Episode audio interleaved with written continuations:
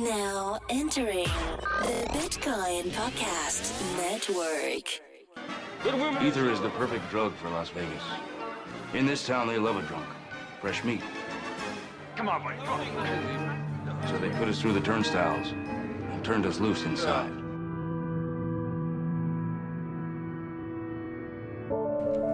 Hello, and welcome to Dose of Ether. This is your weekly podcast where we share the latest in Ethereum and the protocol ecosystem and DApp layer. Uh, I am one of your co hosts. I'm Bijan, and I have Lucian. Hello. And today we're going to talk about Lucian's trip to ETH Berlin. Super excited to hear about that. NuCypher, WebAssembly, and the future of blockchain computing, Connext Hub, and Connext Hub, and the amazing work that SpankChain is doing, in addition to some 0x version 2 uh, developments and Lucian's experience with their team. So let's get into it, man. Uh, excited for you to be back. It sounds like uh, you had a rough, rough trip back, but tell us about how ETH Berlin was. Yeah, the flight was rough, but the trip itself was uh, awesome. Um, Berlin of itself is an amazing city. It's um, really kind of a city that's outgrown its um, former communist past. It was split in two up until the early 90s, and you always saw remnants. Uh, for example, the hotel where I was staying was right next to the Berlin Wall, and uh, the event was essentially like a walk down uh, the Berlin Wall and then right over the bridge um, and into a neighborhood in East Berlin. And you can kind of tell what part is east and what part is west mm. because of the homogenization of the East uh, Berlin buildings and the fact that you can tell that they're definitely like former communist buildings, but they're completely refreshed, redone, and really taken over. Um, I loved how young and vibrant the atmosphere and the people were. Um, that was one of the main things that I noticed. Like the city was very young. Uh, and had so a lot that, of energy. You, yeah. you noticed the difference culturally even between the two areas. Um, I didn't spend that much time in West Berlin, um, but I was always right on the border. And um, culturally, you saw remnants of this like youthful rebellion of overthrowing um, the former communists. And mm. there were museum pieces of uh, 90s kids, and there was a real celebration of graffiti and street art as an active act of rebellion. Wow. Yeah, and Very you cool. saw graffiti so it's like a good, everywhere. It's a good place for the counterculture of crypto to, to come out of in that yeah. in that country. Yeah, that's cool and the the entire Berlin Wall just became an art mural, um, and the graffiti that kind of littered the streets was just basically an outpouring of self-expression and radical freedom. Um, the fact that the conference was held there also proves why. Um, I've noticed that most uh, blockchain people from Europe are based in Berlin, also London and uh, um, other places like that. But a lot of them are based in Berlin, and I kind of get the feeling why. It's mm. uh, and it's are there any like, notable projects that you can think of that are that are out of Berlin that are far along right now? Um, the weird thing is that the projects themselves don't have to be established in Berlin because almost everyone that I met there is working remote.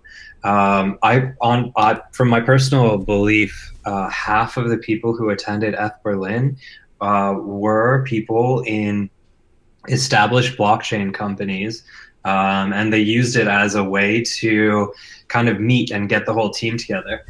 Interesting. So, so you're saying the people that are meeting and interacting in Berlin may not even work for companies that are based there, but do they live there? Are they foreigners living in Berlin? You know, yeah. doing crypto for some reason, working remotely, but still traveling to do that? Yeah, I mean, most of the people that I met there were working remotely. Um, because it's so difficult to find people to work for blockchain teams, remote right. work is actually the standard. Right. And, and, and uh, open source projects. I mean, you don't expect, you don't know where anyone is from. It's true. And it's possible to find people who make like real meaningful um, commits to the project from anywhere and incorporating them into the team and having a kind of open mindset is uh, actually the default. So almost all the teams that I met there were working remote. And um, yeah, th- this was kind of like a way to get uh, the teams together. And it was interesting because even though they were the sponsors, they were also participants. Um, a lot of the people who brought, uh, who were the sponsors and who had mentors, were also uh, fielding teams for the hackathon.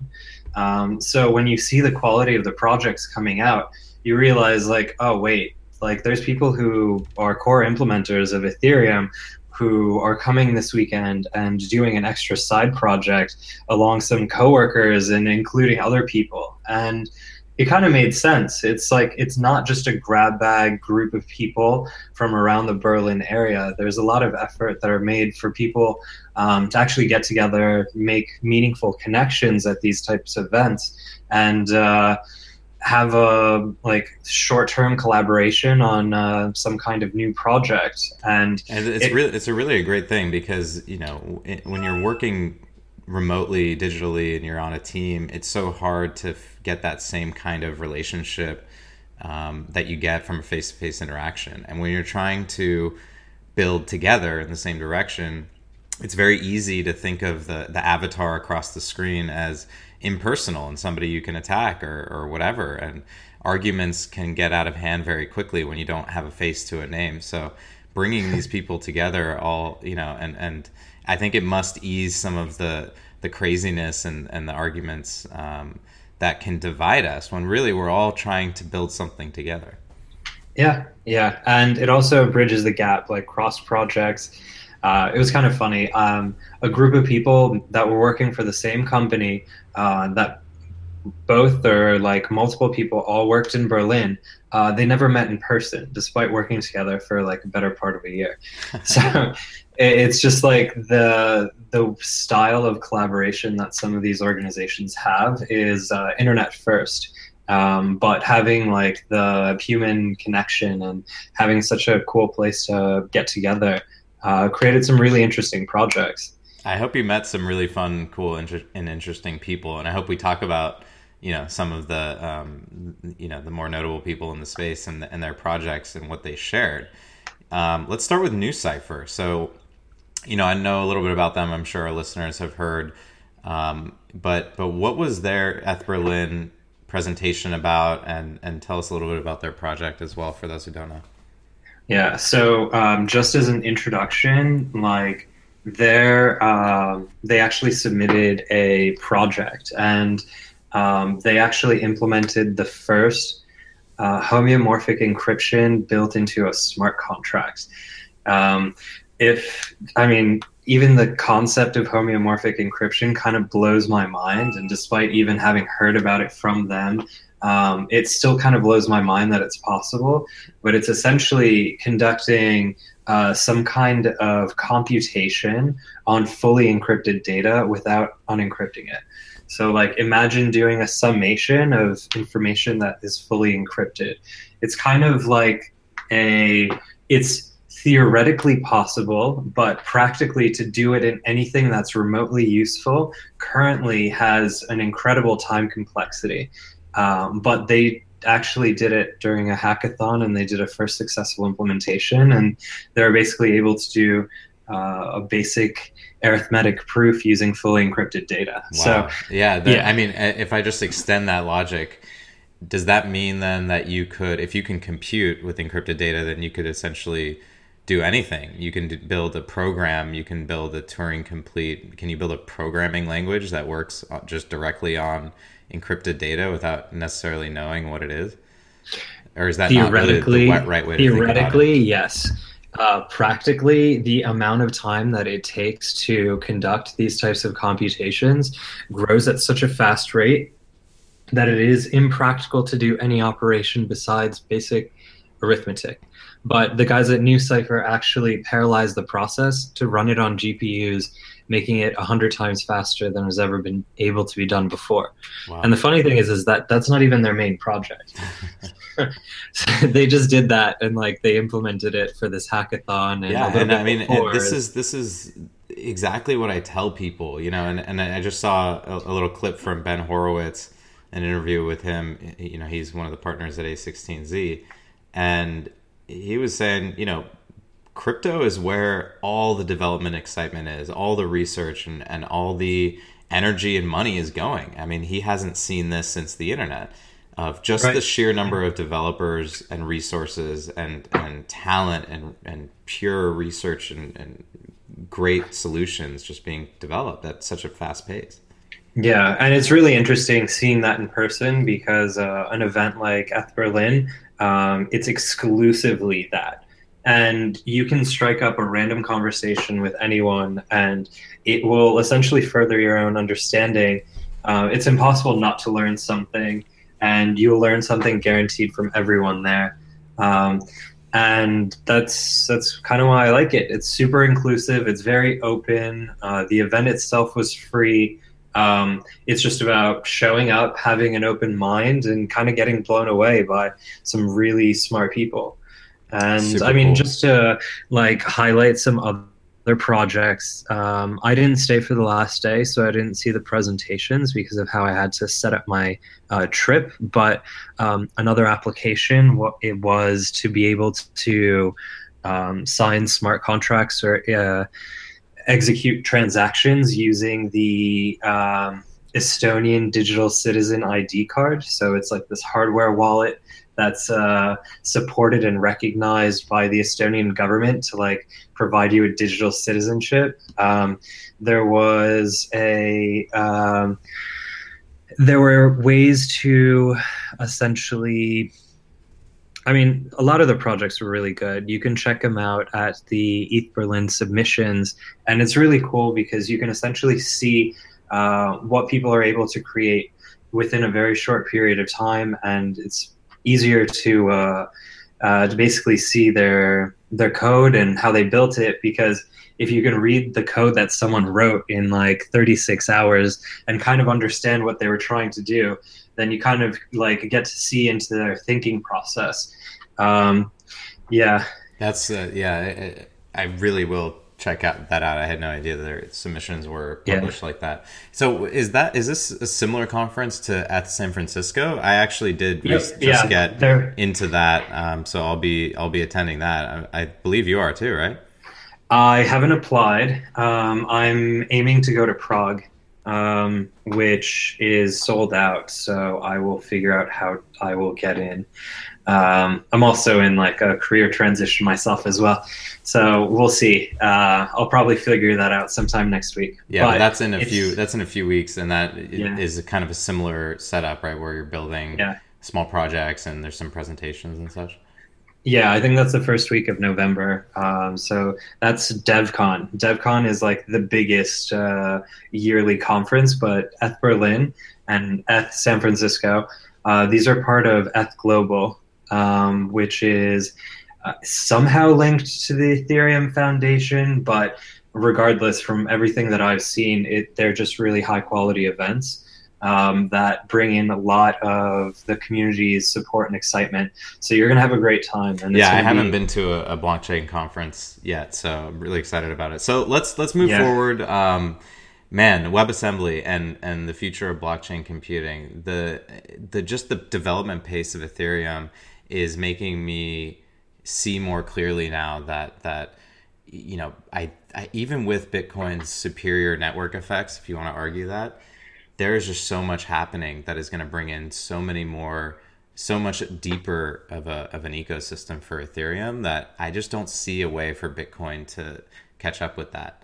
But let's talk about WebAssembly. Um, I think the the big takeaway that I had from from this article that we'll publish in our podcast summary is that we're moving from EVM to EWASM, the Ethereum WebAssembly um, equivalent of, of the Ethereum virtual machine. But um, tell us about the benefits and, and also the opportunities there. So, uh, WebAssembly is actually a proposal that I think has been worked on for about uh, 10 years. If uh, the listeners are familiar with assembly, it's basic machine uh, communication code with it's a limited set of instructions. It's uh, considered to be like as low level as a human can really interpret machine level code. Um, it's like you push a bit of data here, you access a bit of data there. Um, it's essentially an instruction set. And essentially, what the Ethereum virtual machine is, is an instruction set that's compiled into bytecode and deployed onto a blockchain. So the thinking is is that if we take this larger, more well recognized and uh, more developed um, system of WebAssembly and we re we limit its capability uh, for everything to be deterministic uh, and useful in a blockchain capability, then all of a sudden we have all of this tooling that is being developed on by people like um, Google and the Mozilla Foundation, and all of a sudden we have a lot more ecosystem tools, and we don't have to build everything from scratch just exclusively for the EVM. Yeah, it seems um, not only that the movement to EWASM will provide a ton of just convenience um, uh, features and efficiency gains for dApps. Um, so, so that specifically is really interesting to me. That you know, it's not only expanding the ecosystem by allowing developers in the decentralized application world to use the same tools that everyone else is using, but it also by using EWASM and WebAssembly, there's some unique benefits to distributed applications. Um, and and the the ability to run really efficiently is hugely important when you're distributing your computation across thousands of nodes, right? Um, yes. And and you know the way that the current virtual machine is built uh, in a 256-bit format with, where where you know there has to be a translation to the architecture that the node is running. If it's 64-bit, now you have this just this inefficiency in in trying to parse and, and process that that compute resource.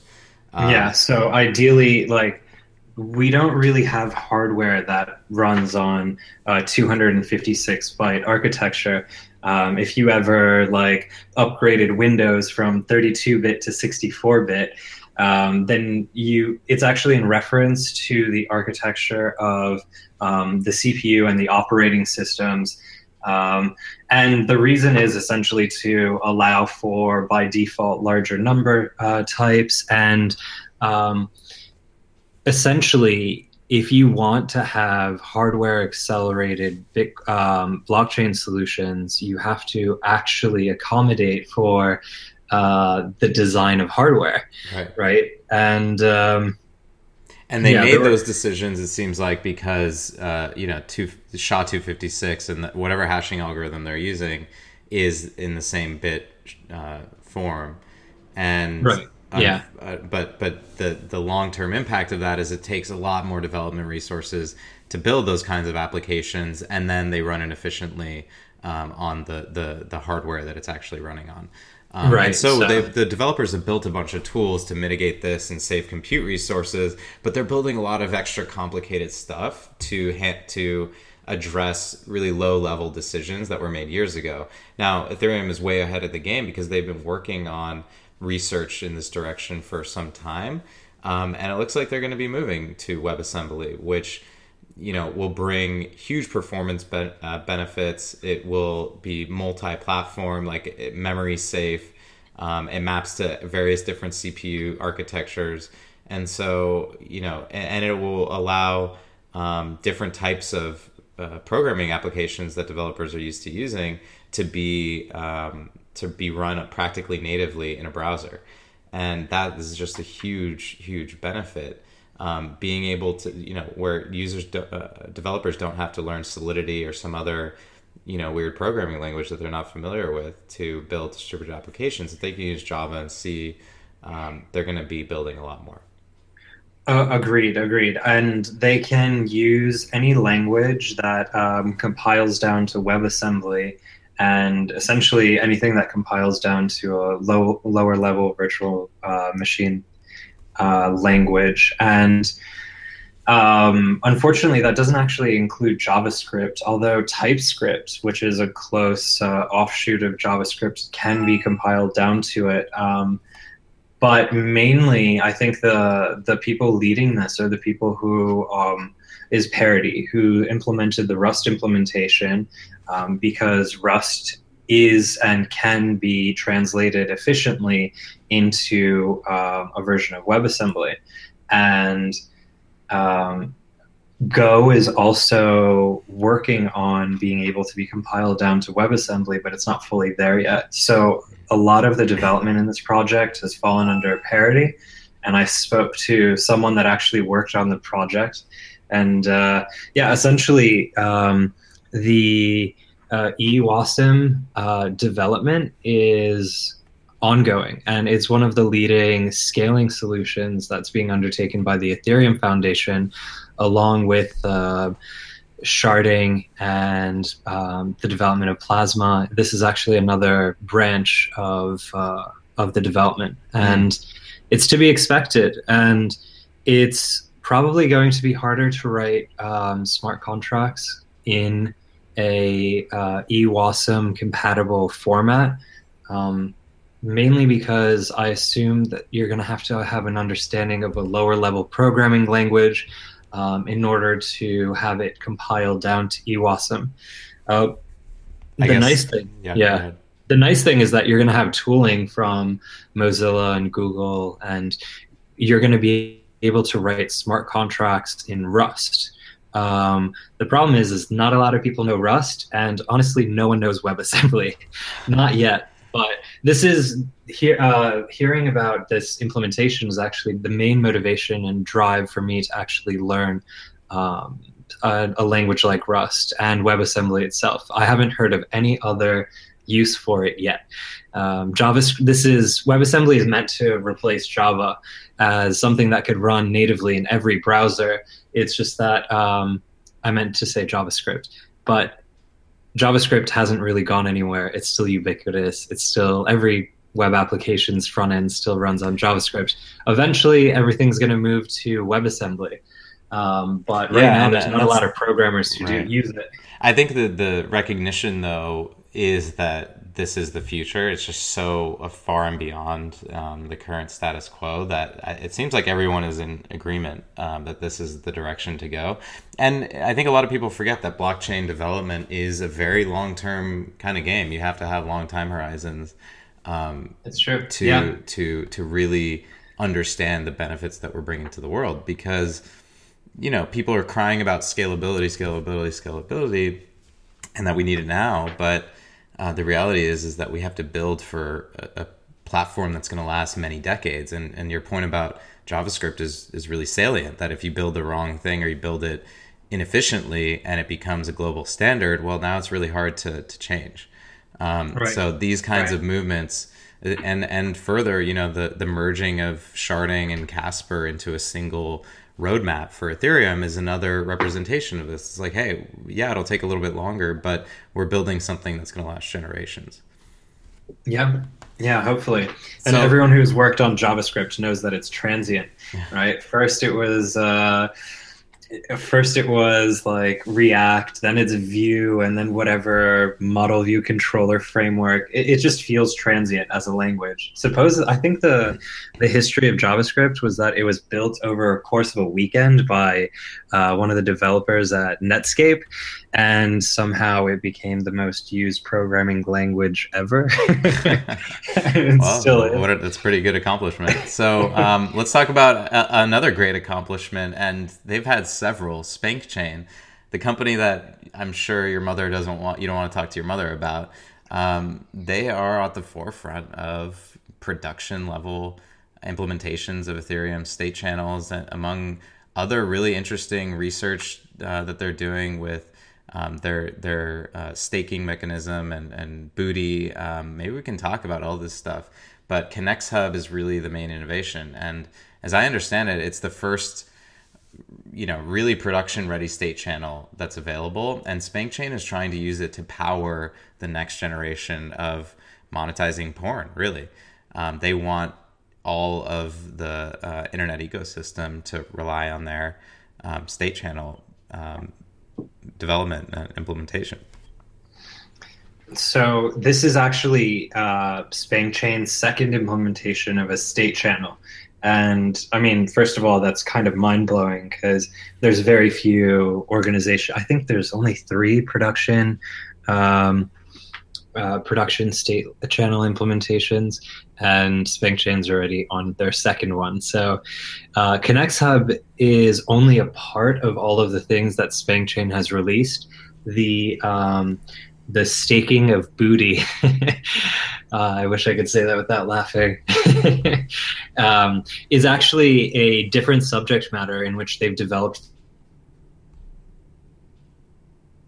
Chain is the owner of something like 1.5% of DAI stable tokens. Oh wow! Um, amongst other things, but yeah, we'll get into that later. The idea of Connext Hub is the fact that it is a non-custodial um, state channel implementation. So the previous state channel implementation probably had the smart contract um, that was running the state channel as the custodian or the holder of people's funds and basically the final determinant of uh, what money you sent to the cam girl or what money you withdrew um, after leaving the show.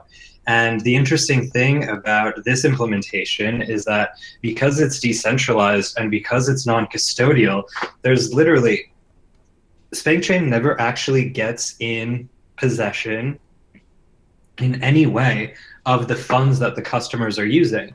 So they could neither censor if they were ordered to by, um, let's say, some government, or they couldn't um, like unfairly refuse to disperse payments to uh, any of the people working um, on the platform.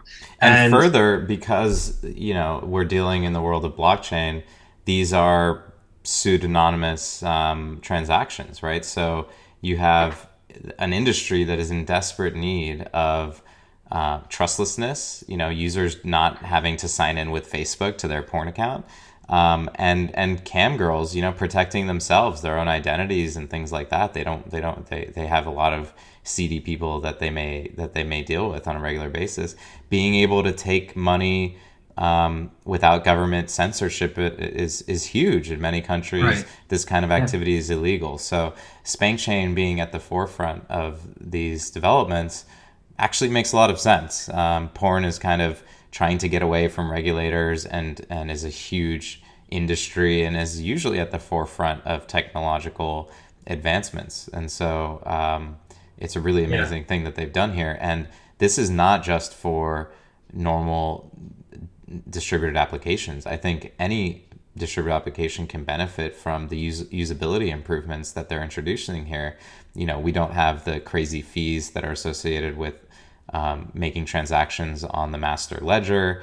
And um, by by entering in this engagement as a user with SpankChain, now you can do micro tipping with other um, users for their comments if you're reading their comments um, or you can be tipping the the um, the people that you're being entertained by um, without you know worrying about these these crazy um, fees that you might get on on the lower protocol level.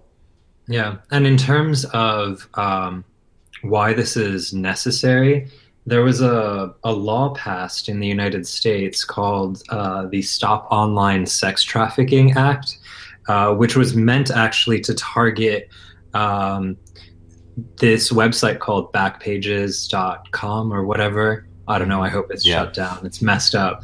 I, I, re- I remember reading a Washington Post news article about how a mother found her 14 year old daughter being trafficked on Backpages through a simple Google search. And it was just like one of those like horror stories that actually prompted the creation of regulation. Um, but the reaction is sometimes the the um, the regulation does worse than uh, just stop this one bad actor. Right, and and the implication from that was that um, these website operators are responsible for the content that their users publish. I mean, Backpage was just a Craigslist. It was a Craigslist yes. that had a adult section and it wasn't moderated. Um, I right. think the issue and with the 14 year old here was that they had contacted the founders of the website and said, "Yo, take this down. This is my daughter. She's being trafficked," and they did nothing. Right. So these guys yeah. are now being sent to jail, rightfully so, because they had right. a power to to stop uh, an illegal act. But Reddit should Reddit have to police every single um, subreddit for for offensive content or potentially or for activity. adult content. Yeah. It's it's um it's a tricky subject, and the weird thing was Backpages was already uh, working off of Bitcoin, so the regulation that actually was entered into um, into law because the law passed earlier this year and has gone into effect since. Um, the consequence has actually been the um, the prevention of sex workers from having bank accounts at all. So, uh, cam girls or people who were receiving payments from cam sites literally saw their bank accounts frozen with the money in it. Um, so, yeah, I mean, in in essence, these are people who are performing a service for money, and um, the regulation has made it so that um, they are excluded from basic financial services, which they previously depended on for their livelihood.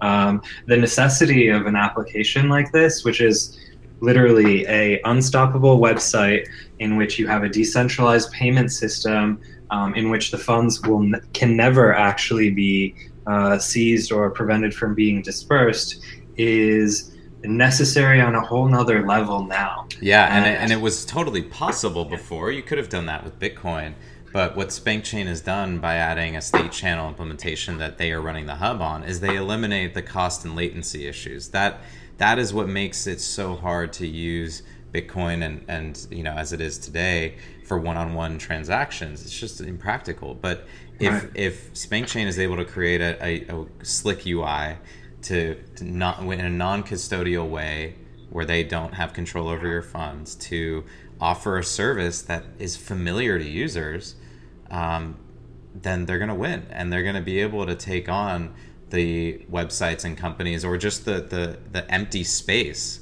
created from this regulation that is you know in many ways silly. Now will this be used for for ill purposes? Probably um, and it also that also maybe can't be stopped. I'm not sure how SpankChain is going to deal with situations like they had on Backpage, but um, but there's no doubt that the user experience improvements here are huge, and this will just continue to move in this direction. So I think the way that um, SpankChain is preventing that is that they are not taking a percentage or a cut. So they actually have no profit motive uh, connected to the um, publication of illegal or illicit material. That's There's, interesting. a, there's yeah. essentially supposed to be no incentive for them to do that. and I've and I've been lo- I I've been think- looking at this too because I think a lot of any any any token based business that is looking at minting their own token and looking at securities law and thinking am I going to be treated as a security has to think about what is their organization's involvement with the operation of the network and SpankChain clearly is trying to distance themselves from um, you know the the actual listing and transaction process by saying, "Hey, we don't even know what these transactions are, right? We're not even taking money for them." But the truth Right. is, is that their founding team, their investors, um, particularly the ones early on, they probably hold sixty percent of the total supply. So they have a huge implied in- incentive to grow the value of the network, even if they are not taking a fee directly. Um, Right. And if there are any inflation mechanics, or I, I don't really know how their token dynamics work, but um, clearly they are benefiting from this. Right. So I think um, next show we're going to talk about the crypto economics of what they're doing because they have their own stable coin and they have a staking mechanism which is actually uh, backs this up. But I'm, I probably don't want to get into it because um, there already is a way in which I can stake my existing spank in exchange for booty, and and One day you will um, stop laughing at that. yeah, uh, but until then, I'm actually going to do it. So then, talk about it. I'm going to actually talk about my experience, how, what process it was, um, and yeah. And next time we'll actually link. but this is a kid safe show, so we will keep it PG. If there are any if there are any children that understand the, the details of Ethereum development and ecosystem, then um, yeah so there. my research is uh, my research into the spank bank as it's called is uh, it's for science yeah yeah and and I will be a, a you know a reference for your wife, you know, if she has any problem with it, I'll tell her it's for it's for work, honey. Um, cool. So, you know, I think the final topic that we wanted to discuss uh, is Zero X. Did you talk with the founding team or one of the core developers there when you were at ETH Berlin? Um, I did briefly, um, but mostly I just talked to people using Zero X, and I kind of understood its um, its presence in this ecosystem. Um, Zero X is the leading protocol for uh, decentralized exchanges. And um, what it did is essentially it created a wrapper around Ethereum so that it's an interchangeable ERC20 token so that um, other websites can essentially um, trade uh, Ether for any given ERC20 token um, through smart contracts and through non custodial smart contracts as well um, so that you go through an exchange, but the exchanges are actually liquidity providers, and what they do is match buyer and seller. And it's a really interesting. Uh, so, is this a way to merge different order books between, you know, fragmented decentralized exchanges? Exactly. Actually, it is the standardized protocol for decentralized exchanges but they would they would still only work on with Ethereum or ERC20 or ERC721 tokens, right? Like there's no inter blockchain communication here, like Plasma or um, Cosmos or Polka, Polkadot.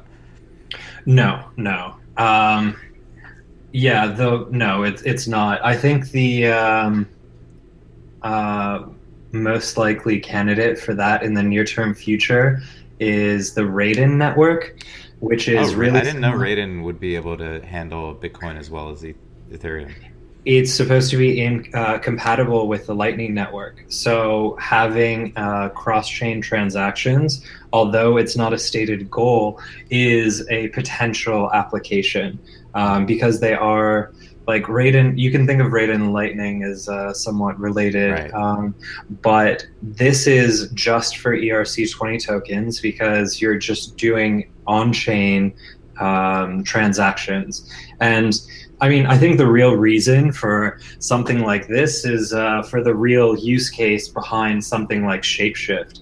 So Shapeshift, at least it used to be a place where you could um, go to an exchange that doesn't meet um, AML KYC um, standards, right? So you don't have to provide information to open an account to be able to exchange crypto tokens. And I think the uh, real like niche use case for decentralized exchanges is to fill in because as we saw, uh, regulators really came after Shapeshift and uh, probably changed their entire business model with some uh, some freedom of some requests. yeah, this, is, this is a huge thing, right? And I don't know if Zero X's approach is the right one. Um, I know obviously we're gonna we're gonna need inter blockchain de- decentralized exchanges with you know deep order books in order for them to be competitive with centralized exchanges. You have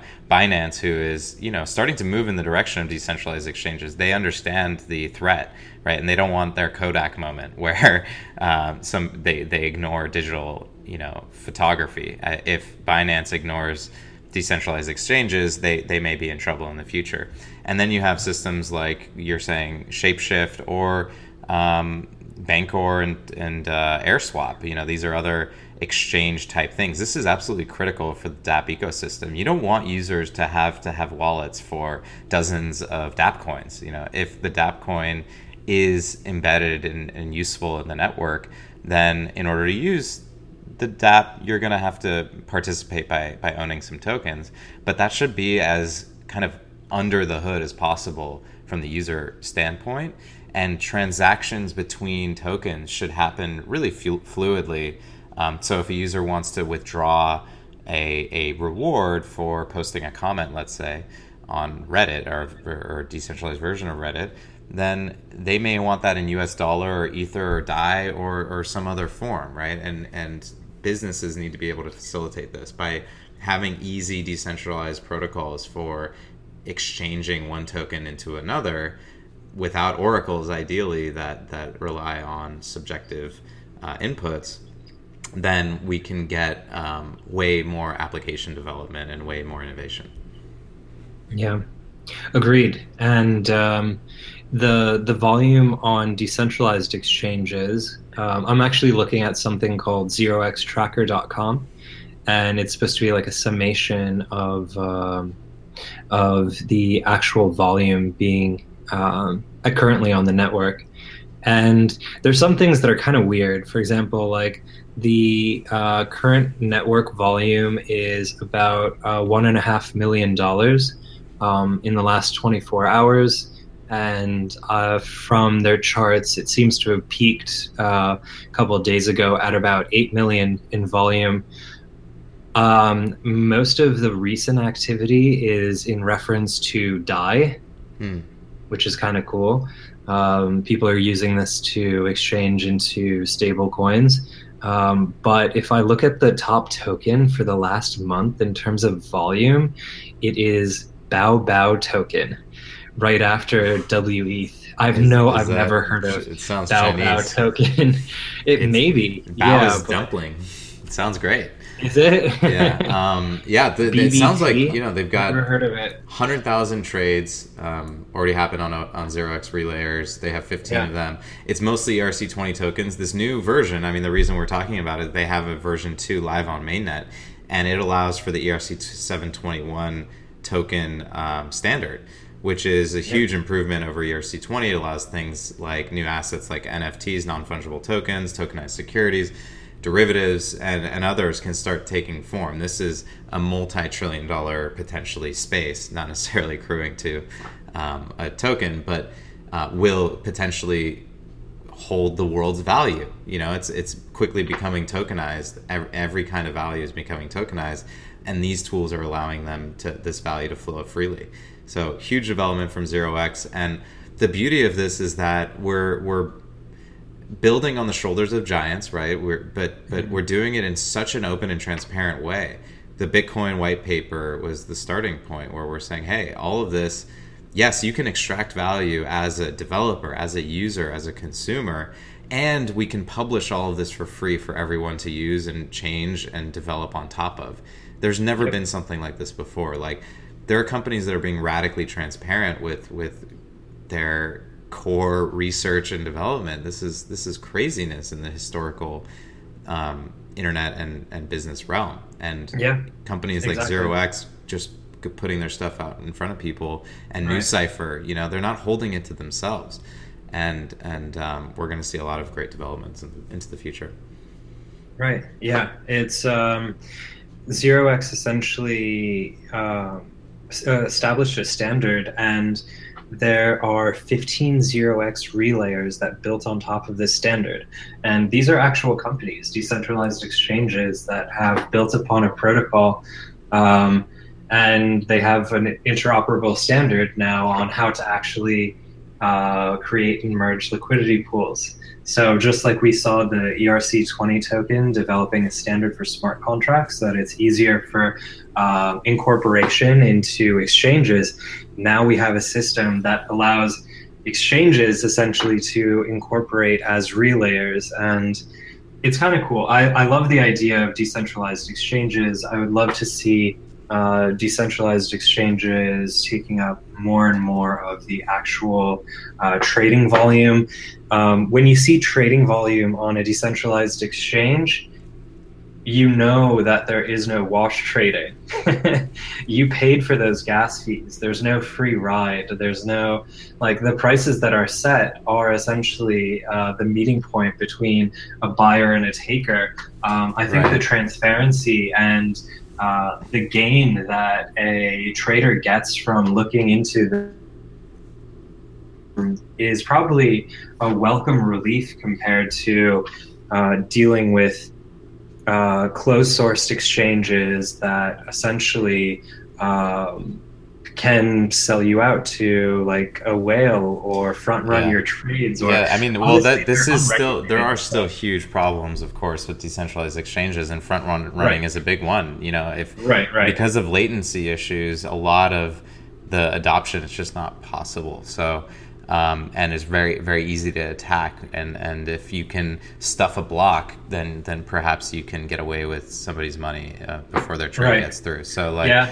it's there are Yeah. trade-offs that need to be resolved. I love the idea of merging decentralized and centralized order books, and then you get to a point where the the ordering system can become a commodity, and then you're trying to compete over the user experience. I think that's the direction Right. things will go.